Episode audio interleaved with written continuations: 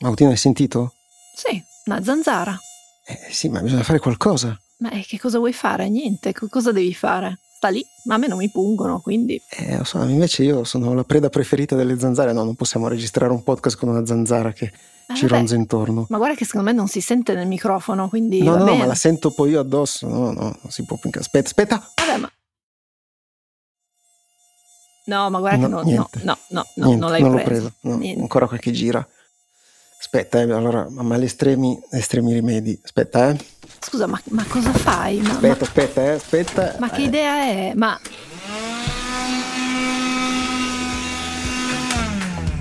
Oh, là, presa. Hai visto? Ma, ma con l'aspirapolvere, È il trucco dell'aspirapolvere, funziona sempre. Non sporchi i muri, catturi la zanzara e vivi felice. Che sagoma.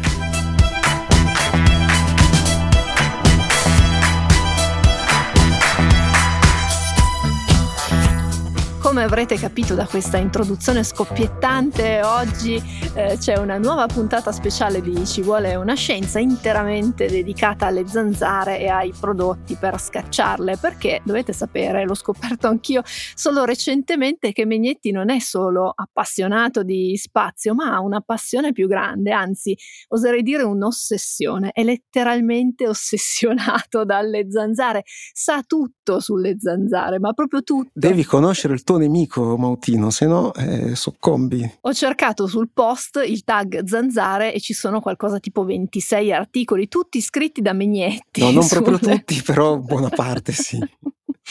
E quindi abbiamo raccolto nei giorni passati le domande che ci avete inviato a ci vuole una scienza chiocciolailpost.it che anche in questo caso sono state molte e molto varie e sulla base di queste abbiamo costruito la puntata che andrete ad ascoltare.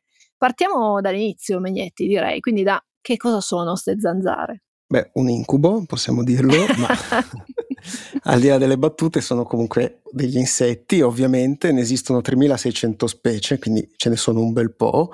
Svolazzavano sul nostro pianeta già nel Mesozoico, quindi nel periodo compreso tra 251 e 65 milioni di anni fa.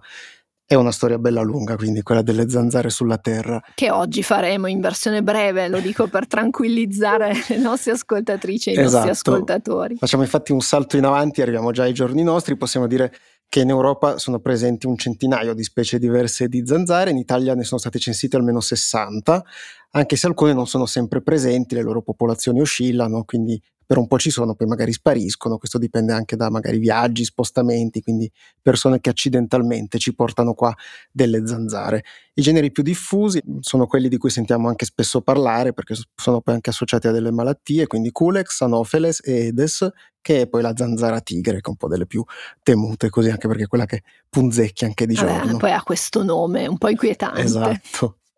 Vabbè, volenti o nolenti, diciamo qualche zanzara da vicino l'abbiamo vista tutti, quindi possiamo anche non dilungarci troppo sui loro aspetti. Sappiamo che le loro dimensioni variano a seconda della specie, però di rado superano il centimetro di lunghezza e il corpo è suddiviso in tre parti, come la maggior parte degli insetti, quindi c'è il capo, cui è collegato l'apparato boccale, che è quello attraverso il quale fanno il loro danno sulla nostra pelle, poi hanno il torace a cui sono collegate le ali e poi ci sono tre paia di zampe e infine l'addome che è quello che si gonfia e diventa rossastro proprio quando le zanzare hanno compiuto il loro pasto.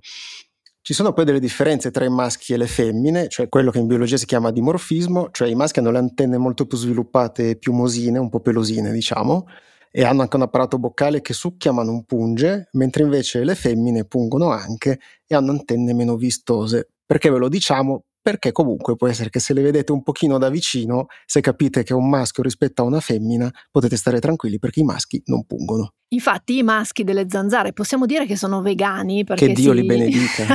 si nutrono per lo più di nettare, di melata e tanto gli basta, quindi non hanno bisogno del nostro sangue. In realtà anche le femmine si nutrono di queste sostanze un po' più zuccherine, però in una particolare occasione hanno bisogno di più energia, e cioè quando si accoppiano.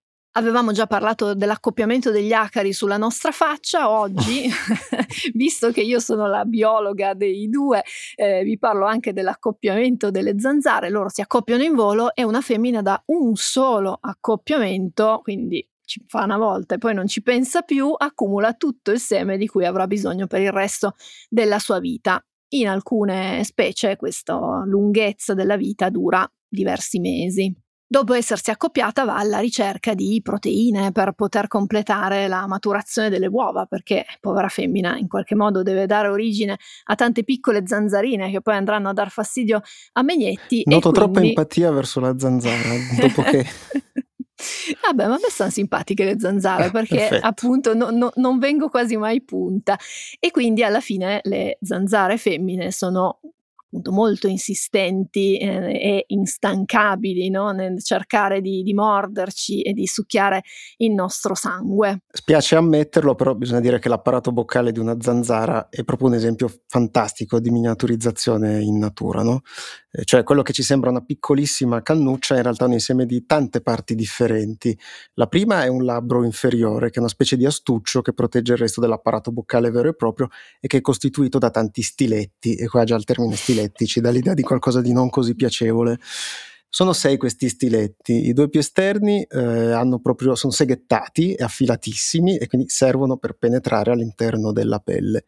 Poi ce ne sono altri due che invece funzionano un po' come una sorta di divaricatore, quindi aprono lievemente la ferita e poi con i restanti la zanzara va alla ricerca dei vasi sanguigni che abbiamo sotto pelle, ne becca uno e in questo punto aspirerà il sangue che appunto gli servirà poi per le funzioni che dicevi tu Mautino. Il sangue si accumula nell'addome Pensate che una zanzara arriva a prelevare l'equivalente in sangue di due o tre volte il proprio peso ed è anche molto efficiente nel farlo perché diverse specie mentre succhiano il sangue si premurano anche di separare la parte acquosa dal resto del sangue così che ce ne stia di più nell'addome, quindi espellono delle microscopiche goccine d'acqua dall'addome lasciando così la quantità eh, adeguata. Pensa che in alcuni studi è stato provato a bloccare uno dei recettori che hanno della fame per fare in modo che continuassero a nutrirsi fino in pratica a esplodere, a far esplodere il loro addome ed è stato valutata come una possibilità per tenere a bada le popolazioni di zanzare.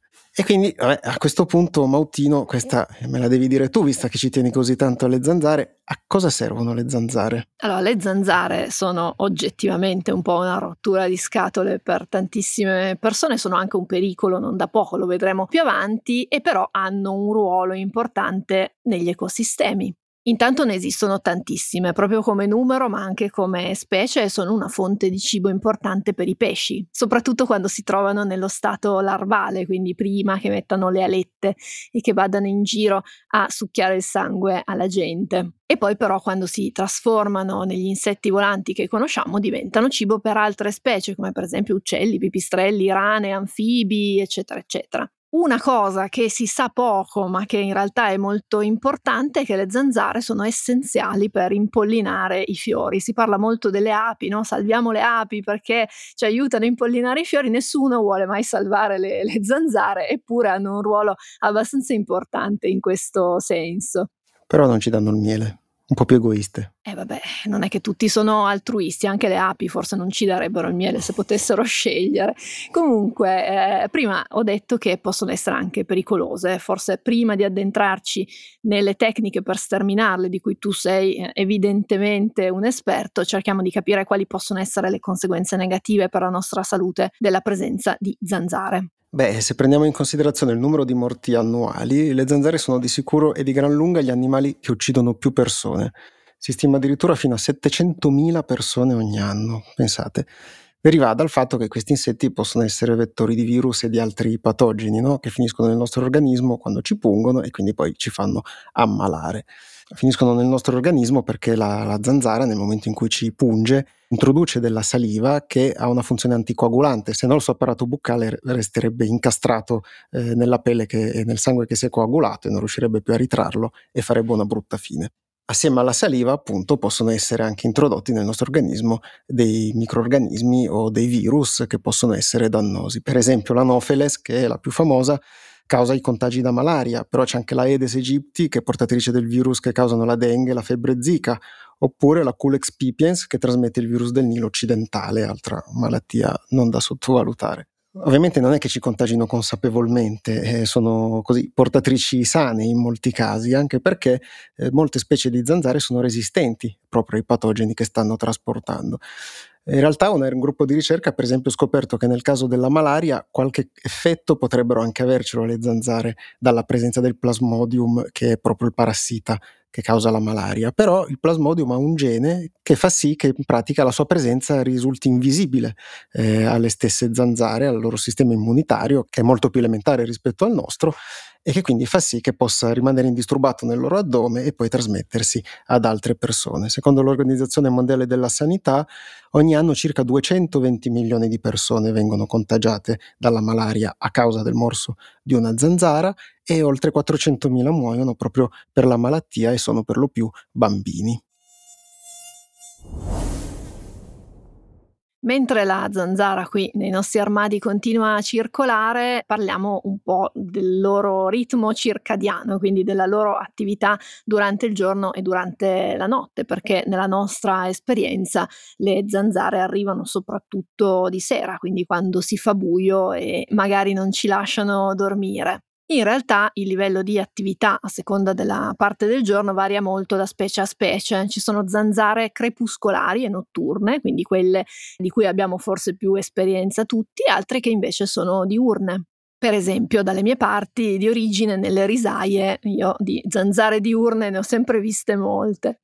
Le zanzare, come molti altri insetti e animali, noi compresi, hanno un loro orologio interno biologico con il quale gestiscono i vari aspetti della loro vita, compreso appunto il ritmo veglia-sonno. Il fatto di essere attive di giorno per alcune di queste specie le rende meno esposte ai predatori, per esempio i pipistrelli che vivono soprattutto di notte, che sono appunto ghiotti di zanzare. Allo stesso modo le specie notturne sono più protette da quei predatori invece che sono più attivi durante il giorno, quindi alla fine anche la distribuzione delle zanzare dipende, come spesso accade in natura, da quello che è l'ecosistema. Alle nostre latitudini sono soprattutto diffuse le specie crepuscolari e notturne, però da qualche anno anche probabilmente per i cambiamenti climatici abbiamo scoperto che si stanno diffondendo anche qui da noi le specie diurne, la zanzara tigre di cui parlavi prima è tra queste. Un'altra cosa, Megnetti, che si dice delle zanzare è che si riproducano dove c'è acqua, no? Infatti si dice sempre non lasciare l'acqua nei vasi, eh, nei sottovasi, insomma cerca di, di evitare queste cose perché lì vai a creare un serbatoio per le zanzare. Sì, come dicevi prima, ci sono tantissime zanzare nel mondo, è vero che sono importanti per gli ecosistemi, ma è anche vero che sono così tante proprio perché riescono a riprodursi molto velocemente, addirittura a ritmi di 15 generazioni in un anno, come nel caso della zanzara comune, che è quella di cui abbiamo più esperienza. Lo sviluppo dopo la fecondazione, quindi dopo tutte quelle attività in volo che ci avevi raccontato tu prima, avviene attraverso quattro stadi di larva e poi uno di pupa e si svolge interamente nell'acqua. Questa durata di ciclo così evolutivo della singola zanzara dipende molto dalla specie, anche poi dalle condizioni ambientali che trova e può andare da pochissimo tempo, quattro giorni, oppure anche a qualche mese. Dicevamo poi che l'acqua è così un elemento essenziale per questi insetti per potersi eh, riprodurre, però è stato osservato che in alcuni casi dopo la deposizione delle uova fecondate, se non c'è disponibilità di acqua, queste uova possono durare anche 2-3 anni, poi basta un poco di umidità e si riattivano come se andassero in quiescenza, si inumidiscono e riprendono la loro evoluzione, quindi tutti i passaggi successivi, quindi larva e, e poi pupa.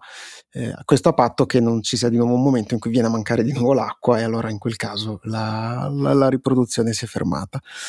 Ogni zanzara depone tra le 100 e le 500 uova a seconda delle specie e quindi anche questo ci dà un'idea della dimensione della capacità riproduttiva di questi insetti. Le larve sono acquaiole ma non acquatiche, ho scoperto facendo ricerca sulle zanzare questa differenza, quindi acquaiole vuol dire che rimangono in acqua però non hanno degli strumenti, non hanno degli organi per poter respirare direttamente sott'acqua, quindi restano o sotto il pelo dell'acqua e respirano l'aria oppure si attaccano alle radici delle piante acquatiche dove c'è sempre un pochino qualche bollicina d'aria di risulta che può essere utilizzata da loro. Ed è proprio per questo motivo, come dicevi anche tu, che viene spesso consigliato di fare attenzione a tutti i ristagni d'acqua che si hanno per esempio in casa o nelle vicinanze, quindi i sottovasi è meglio vuotarli spesso, sciacquarli bene e lo stesso vale anche per gli umidificatori dei termosifoni che magari d'estate così restano ancora con un pochino d'acqua, ce ne si dimentica e però al loro interno potrebbero esserci poi delle zanzare che magari poi portano avanti le popolazioni anche in inverno ed è uno dei motivi per cui magari ci si ritrova una zanzara a dicembre in casa. Vabbè Motina, adesso è il momento però di dire un po' come cavolo riescono a trovarci così facilmente queste zanzare, no? Eh, in realtà ci trovano perché noi respiriamo. Ah, vedi? Quindi se tu vuoi non essere individuato dalle zanzare, beh, una soluzione è quella di smettere di respirare. Che Vabbè, dici? Mi sembra ottimo e praticabile. Questo perché noi respirando emettiamo anidride carbonica, la CO2, e le zanzare riescono a identificare delle concentrazioni di anidride carbonica anche a grande distanza, quindi riescono a capire dove ci sono delle persone o degli animali, insomma qualsiasi cosa emetta dell'anidride carbonica e seguono le tracce seguendo appunto la concentrazione andando verso la concentrazione maggiore. Lo fanno utilizzando dei recettori che sono distribuiti sul loro corpo e che appunto le aiutano a capire se c'è dell'anidride carbonica, quanto è concentrata e che quindi appunto le guidano come se fosse una specie di radar. In realtà l'anidride carbonica non è l'unico elemento che le zanzare riescono a individuare, infatti c'erano stati degli esperimenti fatti qualche anno fa nei quali si era visto che in assenza di anidride carbonica, quindi in condizioni sperimentali che eh, la toglievano, le zanzare riuscivano comunque a individuare la pelle, questo perché molto probabilmente la nostra pelle emette delle sostanze chimiche volatili che sono in qualche modo captate da questi radar sul corpo delle zanzare e che quindi le aiutano a individuare il bersaglio. E poi ovviamente ci vedono. Quindi non è che si muovono solo con questi radar, riescono anche a vedere attraverso degli occhi, che sono occhi composti come quelli di, di molti insetti. Magari vi è capitato voi che ci ascoltate di vedere delle fotografie al microscopio elettronico degli occhi di insetti e sono formati da una grande quantità di unità elementari, un po' come se fossero tante piccole finestrelle di una cupola più grande e ogni unità si chiama ommatide. È vero che ci trovano, però è anche vero che non prendono tutti di mira allo stesso modo. Tu, per esempio, sei praticamente esente dalle punture di zanzara. Guarda, sono anni che non vengo punta da una zanzara, anni. E io invece lo sono molto e quindi su questo numerosi studi, numerose ricerche sono state sviluppate e qui ci teniamo anche a dirlo, l'intenzione di queste ricerche è anche molto utile nel momento in cui si studiano dei sistemi per evitare che le zanzare trasmettano per esempio la malaria che abbiamo visto causa tutti questi problemi e queste morti ogni anno. Gli studi si sono orientati in diverse aree, anche in diverse a seconda delle discipline. C'è chi, per esempio, ha ipotizzato che ci siano delle predisposizioni genetiche, quindi che alcuni di noi siano fatti in un certo modo rispetto ad altri e che questo quindi induca le zanzare a vederci più appetibili. Eh, quindi in questo possiamo ritenerci speciali, forse, chi lo sa, o sfigati, dipende dal punto di vista. Altri studi si sono orientati per esempio sul gruppo sanguigno, pare per esempio che chi appartiene al gruppo sanguigno zero abbia qualche probabilità in più di essere morso rispetto agli altri, mi ricordo mia nonna che diceva eh, ti pungono di più perché il sangue è dolce, una sì. cosa che si dicevano, e, però anche qui è ancora tutto molto dibattuto. E poi ci sono anche delle condizioni che sono ambientali e rispetto alle abitudini di ciascuno, per esempio le cose che mangiamo, se consumiamo o non consumiamo alcol, per esempio ci sono degli studi che hanno rilevato come il consumo di alcol alcol possa eh, in qualche modo aumentare il rischio di essere punti da una zanzara. Quindi in questo settore le ricerche sono ancora piuttosto in corso e ci riserveranno, credo, ancora delle sorprese. E c'era una nostra ascoltatrice che ci ha scritto una tua compare Megnetti perché si lamentava e ci chiedeva ma perché i mariti che dormono a 5 centimetri da noi non sono colpiti dalle zanzare mentre noi mogli veniamo massacrate. La famosa specie dei mariti. Esatto, non è questione di essere mogli o mariti mariti, ma appunto questione di, di sostanze alla fine che vengono in qualche modo captate dalle zanzare. Prima dicevamo che le zanzare sono 3600 specie, quindi dobbiamo sentirci speciali ma fino a un certo punto, nel senso che comunque molti altri animali sono presi di mira dalle zanzare. Però è vero che diverse anche qui ricerche hanno messo in evidenza come alcune specie siano diventate piuttosto affezionate a noi e si siano proprio specializzate. Da un lato questo deriva probabilmente da come siamo fatti, cioè per pungere un essere umano la pelle è praticamente completamente esposta e non si fa tantissima fatica rispetto invece a pungere un animale che ha la pelliccia pelliccia oppure che ha le piume. I polli comunque sono abbastanza punzecchiati dalle zanzare, questo bisogna dirlo. Uno di questi esperimenti che era stato condotto qualche anno fa all'Università di Princeton negli Stati Uniti aveva proprio messo a confronto il comportamento delle zanzare nel momento in cui possono scegliere se pungere un essere umano oppure una cavia di laboratorio. Quindi avevano messo delle zanzare in una scatola, poi un volontario metteva il suo braccio in un tubo collegato alla scatola e nell'altro tubo veniva messo una cavia c'era poi una retina che impediva alle zanzare proprio di pungere, però queste si potevano orientare da una parte o dall'altra ed è emerso che le uova di zanzare che, erano, che poi erano cresciute, che erano state prelevate da zone dell'Africa dove era più alta la convivenza con gli esseri umani, determinava poi il fatto che queste zanzare si orientassero di più verso proprio l'umano e quindi prelevassero il sangue da lui. Gli elementi portati da, da, da, questi esperimenti e poi da altri studi confermano quindi che eh, alcune zanzare si sono molto abituate a vivere nei nostri paraggi. Questo perché rispetto a molti altri animali così tendiamo a vivere in gruppi, quindi in zone molto concentrate di popolazione e poi perché spesso lasciamo in giro dell'acqua che ci serve naturalmente per bere e per altre attività e che quindi poi può portare a avere acque stagnanti dove le zanzare riescono a proliferare. Bene, adesso così, fatta questa infarinatura generale sulle molto zanzare... Superficiale per, molto quello, superficiale per quello che può fare Megnetti, che potrebbe esatto. scrivere un libro intero sulle Ci zanzare. Ci distinguiamo sempre per non andare troppo in profondità no, su no, queste no. cose. Arriviamo così anche al punto che non indifferente di come ci possiamo proteggere da questi insetti e quindi il sistema che si utilizza di più è quello di mettersi qualcosa sulla pelle, cioè di usare dei repellenti. E qui ovviamente, come ci insegna la scienza, bisogna lasciare la parola a Mautino, che quando si tratta di creme, unguenti, cataplasmi, ne sa centomila volte più di me.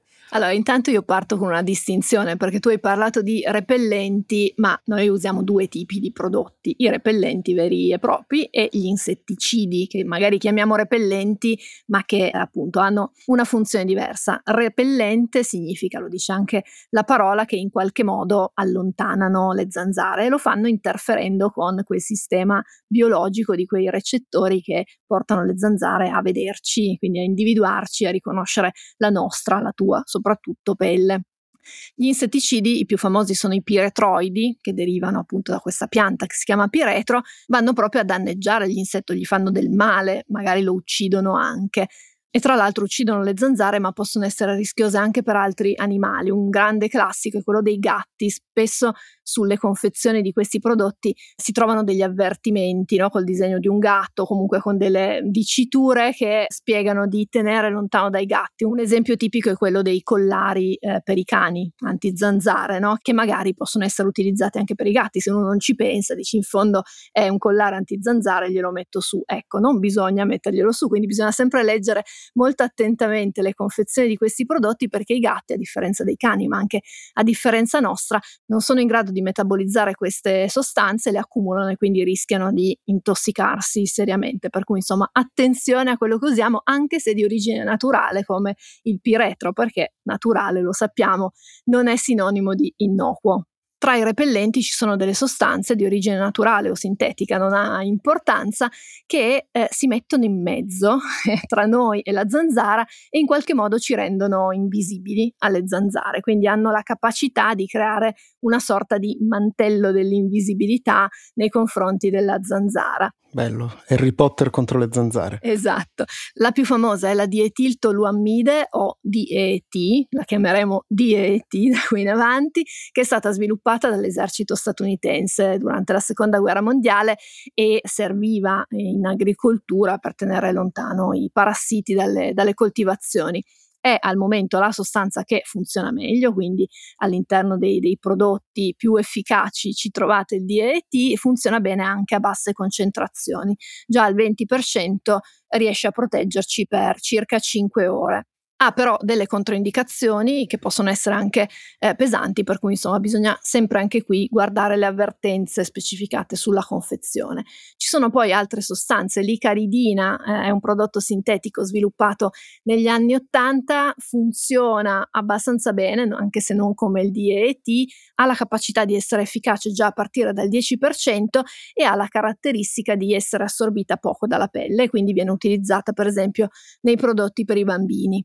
Le uniche sostanze di origine vegetale autorizzate per questo scopo, quindi come repellenti, sono il citridiol e il citrepel, entrambi che derivano da due piante, l'Eucalyptus citridora nel caso del citridiol e il Cimbopogon winterianus. Questi sono nomi che ha dato Archimede Pitagorico, chiaramente. Sì, ma rientrano nella saga di Harry Potter di, di prima e contengono in realtà grandi quantità di un principio attivo chiamato PMD, eh, che è quello poi effettivo nel renderci invisibili alle zanzare e può essere utilizzato appunto anche questo nei bambini. L'ultima delle sostanze sostanze da andare a ricercare all'interno dei prodotti che troviamo in commercio è l'IR3535, che è un principio attivo che in realtà è poco diffuso, quindi è più raro trovarlo e che ha anche una, un'efficacia molto scarsa rispetto agli altri che abbiamo detto prima. Per cui, insomma, per essere un repellente per le zanzare deve contenere qualcuna di queste sostanze qui.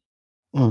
Però scusa, su questo, no, quando vedi le confezioni nei supermercati oppure anche in farmacia, quelli a pronta presa, eccetera, c'è una distinzione. C'è un, alcuni hanno un bollino con una croce come quella della farmacia sopra e c'è scritto presidio medico-chirurgici, oppure si trovano nella zona dei cosmetici. Vuol dire che alcuni sono più efficaci di altri? Allora, i presidi medico-chirurgici, nel caso specifico dei repellenti per le zanzare, danno più garanzie. Per esempio, hanno l'obbligo di sostanziare le affermazioni sull'efficacia. Per cui se io dico che un tal prodotto mi garantisce una protezione di 4 oppure di 5 ore, il presidio medico-chirurgico eh, deve avere delle prove che in qualche modo lo, lo, dimostrano e poi i presidi medico-chirurgici indicano la concentrazione di principio attivo e quindi sappiamo se abbiamo il DET al 10, al 20, al 30% e questa è un'informazione importante perché a seconda della concentrazione l'efficacia del prodotto cambia.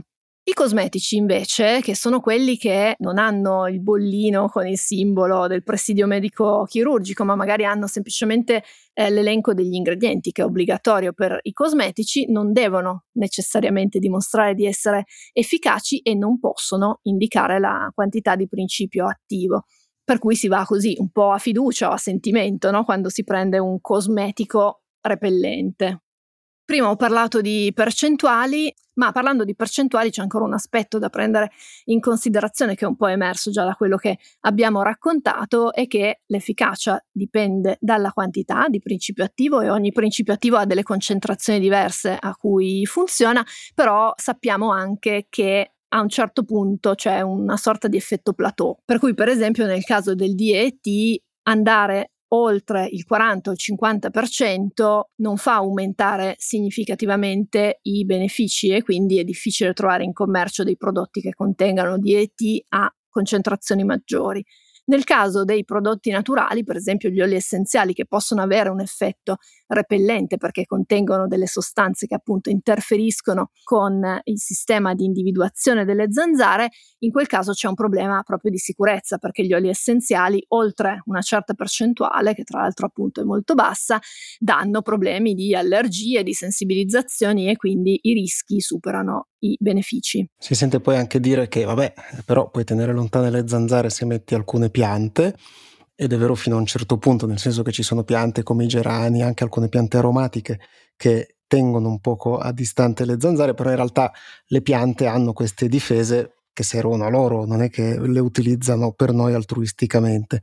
Quindi, soprattutto se si utilizzano degli estratti o delle cose che sono derivate dalle piante, che quindi ci vengono anche venduti come naturali e quindi con tutta l'impressione che siano più sani, non è detto che siano altrettanto efficaci eh, rispetto ai sistemi che, che, ci stavi dicendo tu. Considerate poi anche che alcune piante, per esempio i gerani, ma anche altre da cui sono stati derivati prodotti di sintesi ispirandoci a come funzionano loro, hanno anche il grande problema di avere sostanze che sono fotosensibili e quindi i raggi del sole banalmente appena sono emesse li distruggono e quindi la loro durata nell'aria è molto molto limitata e abbiamo superato questo difetto producendo delle versioni di sintesi che invece sono resistenti ai raggi solari.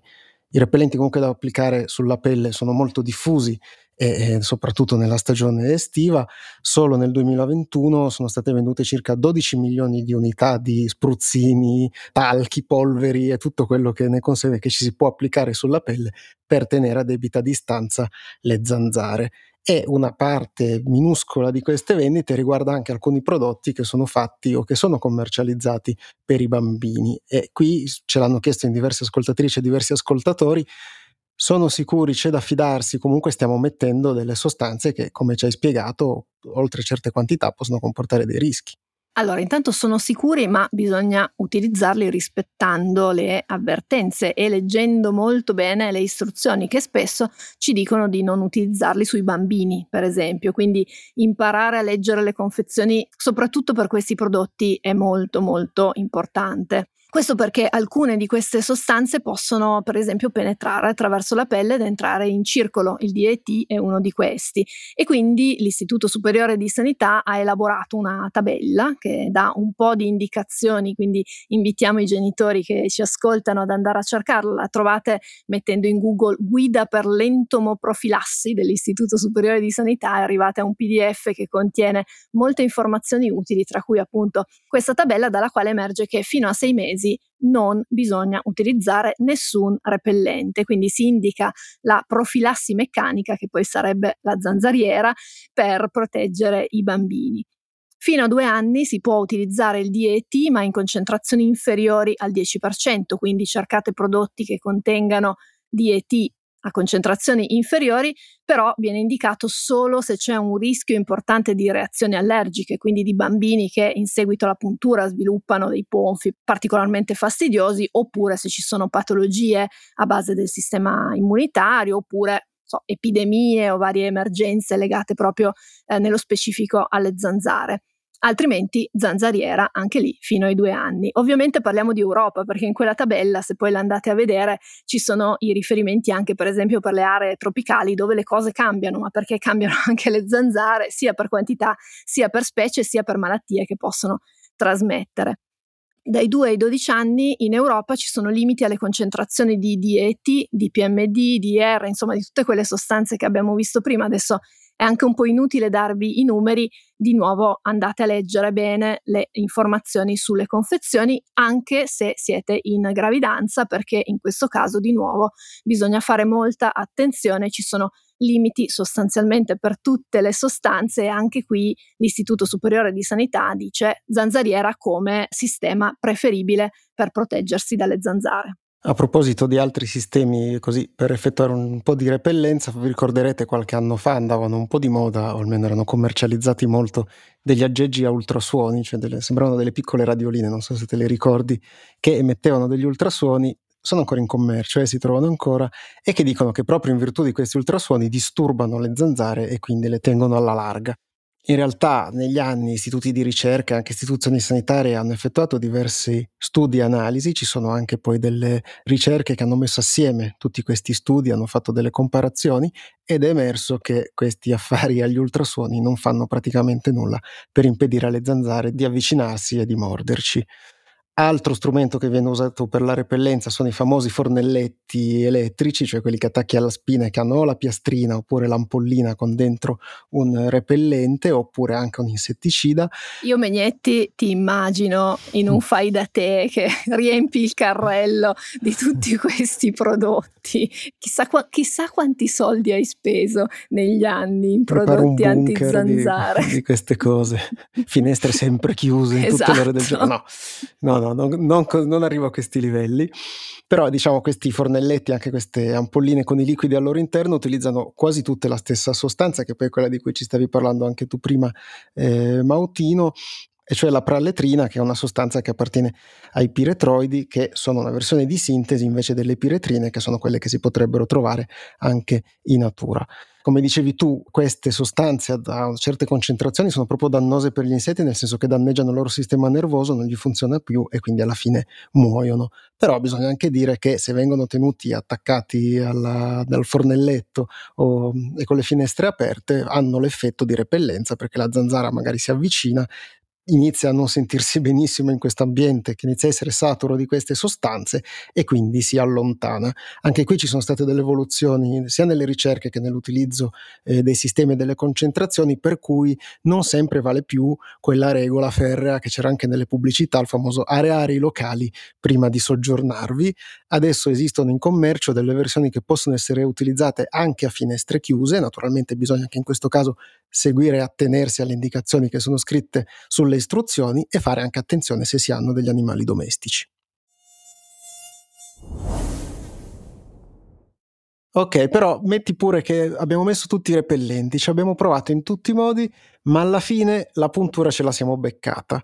E quindi perché la puntura prude dà così fastidio? La puntura prude per quel meccanismo che hai un po' descritto tu all'inizio, quindi quando la zanzara ci punge non solo succhia il nostro sangue, ma inietta anche all'interno del nostro organismo alcune sostanze. Queste sostanze tra l'altro sono le più, le più disparate perché riescono a fare diverse cose, quindi sono anticoagulanti per cui impediscono alle nostre piastrine di aggregarsi tra di loro e permettono alla zanzara di succhiare il sangue, altrimenti si intaserebbe la, la proboscide fermano eh, quella che viene chiamata angiogenesi, quindi la crescita di vasi sanguigni eh, che fa cicatrizzare la, la ferita, rallentano l'azione del sistema immunitario, insomma fanno un sacco di cose e alla fine la combinazione di questi elementi è quella che provoca quella irritazione con un ponfo più o meno grande, nel tuo caso enorme sicuramente, che è quello che ci fa accorgere di essere stati punti. Magari non ti accorgi mentre ti punge, ma poi ti accorgi eh, dopo eh, quando vedi il, il ponfo. Questo perché poco dopo la puntura il nostro sistema immunitario si attiva, come capita sempre quando veniamo punti, morsicati, eccetera, ed è la nostra risposta immunitaria che porta all'arrossamento lì dove siamo stati punti. Ci sono delle soluzioni che si possono così attuare per ridurre questo fastidio una volta che si è stati punti? Cioè i famosi dopo puntura fanno qualcosa? Ah, intanto ci si può grattare perché se prude uno si gratta e no, non è vietato grattarsi una delle cose che ho scoperto che fai anche tu, perché me l'hai confessato prima, è quella di raffreddare la, la, zona mettendo per esempio un cubetto di ghiaccio, ma avvolto in un fazzoletto per non metterlo direttamente a contatto con la pelle e questo dà un po' di sollievo sostanzialmente all'infiammazione, fa prudere un po' meno. E poi, come dicevi, ci sono molti prodotti che si trovano in farmacia e che servono appunto ad alleviare un po' il fastidio. In realtà nella maggior parte si concentrano sul sintomo e quindi sulla sensazione di prurito, altri invece contengono proprio dei farmaci veri e propri, quindi dei principi attivi, degli antistaminici che riducono l'infiammazione e questi ultimi sono più indicati per chi eh, sviluppa delle reazioni allergiche anche insomma un po' più importanti della classica pustolina che, che ti viene quando vieni punto, insomma se ci sono cose che danno davvero fastidio e, e che magari non vanno via velocemente.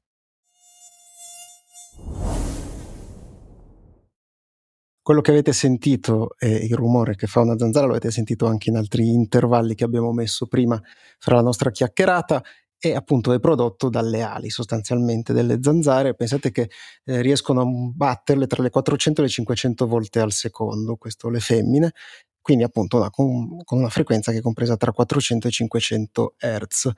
Ed è proprio questo che è il rumore tipico che fa una zanzara e che conosciamo tutti e che può diventare il nostro incubo nel momento in cui è notte, siamo a letto e a un certo punto ce la sentiamo volare nelle orecchie. E quindi qualcuno ci ha anche chiesto, ma questo rumore che fanno? perché ce lo vengono a fare proprio vicino alle orecchie, serve a qualcosa, eccetera. Anche qui la questione è abbastanza dibattuta, possiamo dire che in generale se lo sentiamo un momento che ci passa intorno alle orecchie è quasi sempre casuale, anche perché le zanzare prediligono eh, le, le, gambe e i piedi, dove trovano anche evidentemente dei batteri che le attirano, che aiutano in quello che raccontavi tu prima, Mautino, sì. su, su certi odori che abbiamo e che così ci rendono più appetitosi per loro. Però la cosa che è interessante è che questo battito delle ali è fondamentale per la loro riproduzione, perché i maschi hanno una frequenza diversa nello sbattere le ali rispetto alle femmine e quindi in questo modo possono capire quando nelle vicinanze c'è una femmina con cui si potranno accoppiare.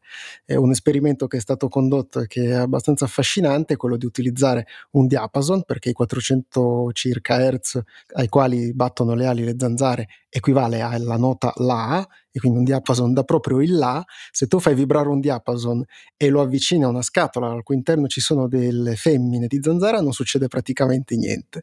Se avvicini questo diapason che sta vibrando alla stessa frequenza delle ali delle femmine invece in una scatola che contiene maschi di zanzara, questi diventano matti perché ovviamente pensano di avere nelle vicinanze una simpatica zanzara con cui accoppiarsi. Io ti ci vedo lì la sera con il diapason a fare gli esperimenti sulle zanzare. Senti, ma un ascoltatore che secondo me eri tu in incognito ci chiede: ma scacciare a manate le zanzare funziona? Allora, secondo una ricerca che era stata condotta qualche anno fa dall'Università di Washington, effettivamente dare delle manate può impartire qualche lezione alla zanzara. Cioè, spieghiamoci, se voi agitate le braccia perché avete una zanzara intorno ma non la spiaccicate e però questa avverte così che non è tanto aria, questa si allontanerà e renderà meno probabile che poi si riavvicini per mordervi. Questo perché a un certo punto gli esseri umani sono tanti, le prede sono tante, se ne andrà a cercare una che magari è un po' meno pericolosa. Però nell'esperimento che era stato poi condotto in condizioni di laboratorio, quindi con una specie di schiaffeggiatore di zanzare sintetico, che era una specie di robottino che si agitava molto. Che tu adesso vorresti avere. Esatto.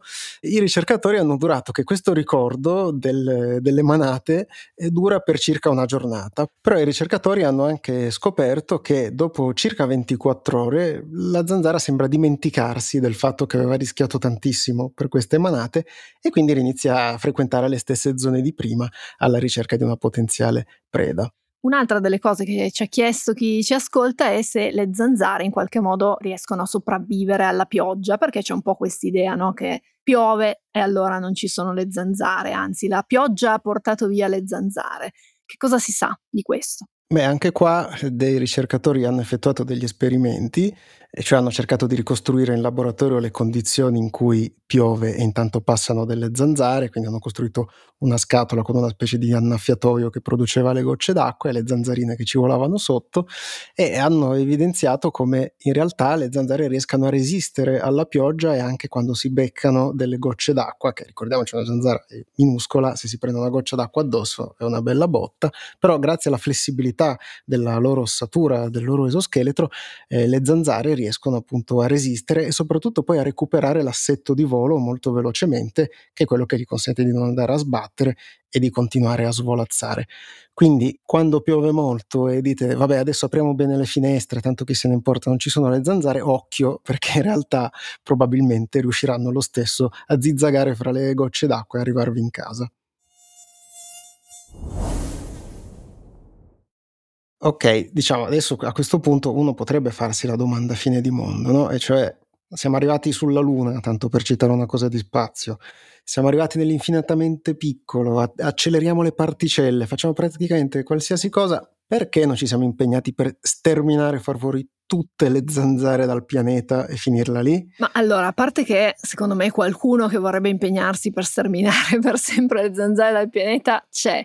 Il punto è che però le zanzare hanno un loro ruolo nell'ecosistema, al di là del fastidio che possono darci. Un po' l'abbiamo visto anche prima, le zanzare maschio hanno un ruolo fondamentale nella impollinazione e quindi se tu togli completamente quell'elemento lì, beh, vai quantomeno a scombinare qualche dinamica all'interno degli ecosistemi. Uno potrebbe dire, vabbè, ma gli ecosistemi sono abituati ad essere in qualche modo perturbati e quindi se non ci sono le eh, zanzare... Questo... E poi chi meglio degli umani? Per esatto, questa parte qua potrebbe farla qualcun altro, no? E il problema è che come facciamo a prevederlo? Noi non sappiamo che cosa potrebbe succedere se togliessimo del tutto le zanzare. Quindi magari potrebbero uscire fuori degli insetti molto peggiori delle, delle zanzare o più difficili da tenere sotto controllo. Per cui, insomma, giocare all'eliminazione di intere specie, insomma, non è mai una grande idea. Bisogna anche dire per completezza che ci sono dei progetti per realizzare delle zanzare che siano geneticamente modificate e che quindi faccia sì che la loro popolazione diminuisca tantissimo, da introdurre per esempio nelle zone dell'Africa dove è molto diffusa la malaria. È un tema molto dibattuto, anche qui esatto, su quali potrebbero essere gli esiti per altri ecosistemi, ci sono anche implicazioni etiche di, di altro tipo e quindi se ne sta discutendo molto e anche i progressi che sono stati raggiunti sono così sotto la lente di ingrandimento di comitati e istituzioni sanitarie. E magari ci torneremo su nelle prossime puntate puntate, proprio perché è un tema grande che sarebbe sacrificato qui in coda alla puntata. E comunque sia così, a conclusione, se vogliamo vedere il bicchiere mezzo pieno, talvolta può anche essere utile accorgersi perlomeno di essere stati punti da una zanzara. Quindi è vero che è un fastidio beccarsi un ponfo che poi prude per qualche giorno, però nel caso in cui ci si trovi in zone dove ci sono malattie particolari, se si sviluppano dei sintomi e si nota che si aveva un ponfo, si può anche facilitare la diagnosi di malaria o di altre malattie che possono essere molto pericolose. Bene, direi che abbiamo detto proprio tutto quello che si no, poteva no. dire di più. No, no, no, no, no, c'è un bonus track. Dai, come... Bonus track.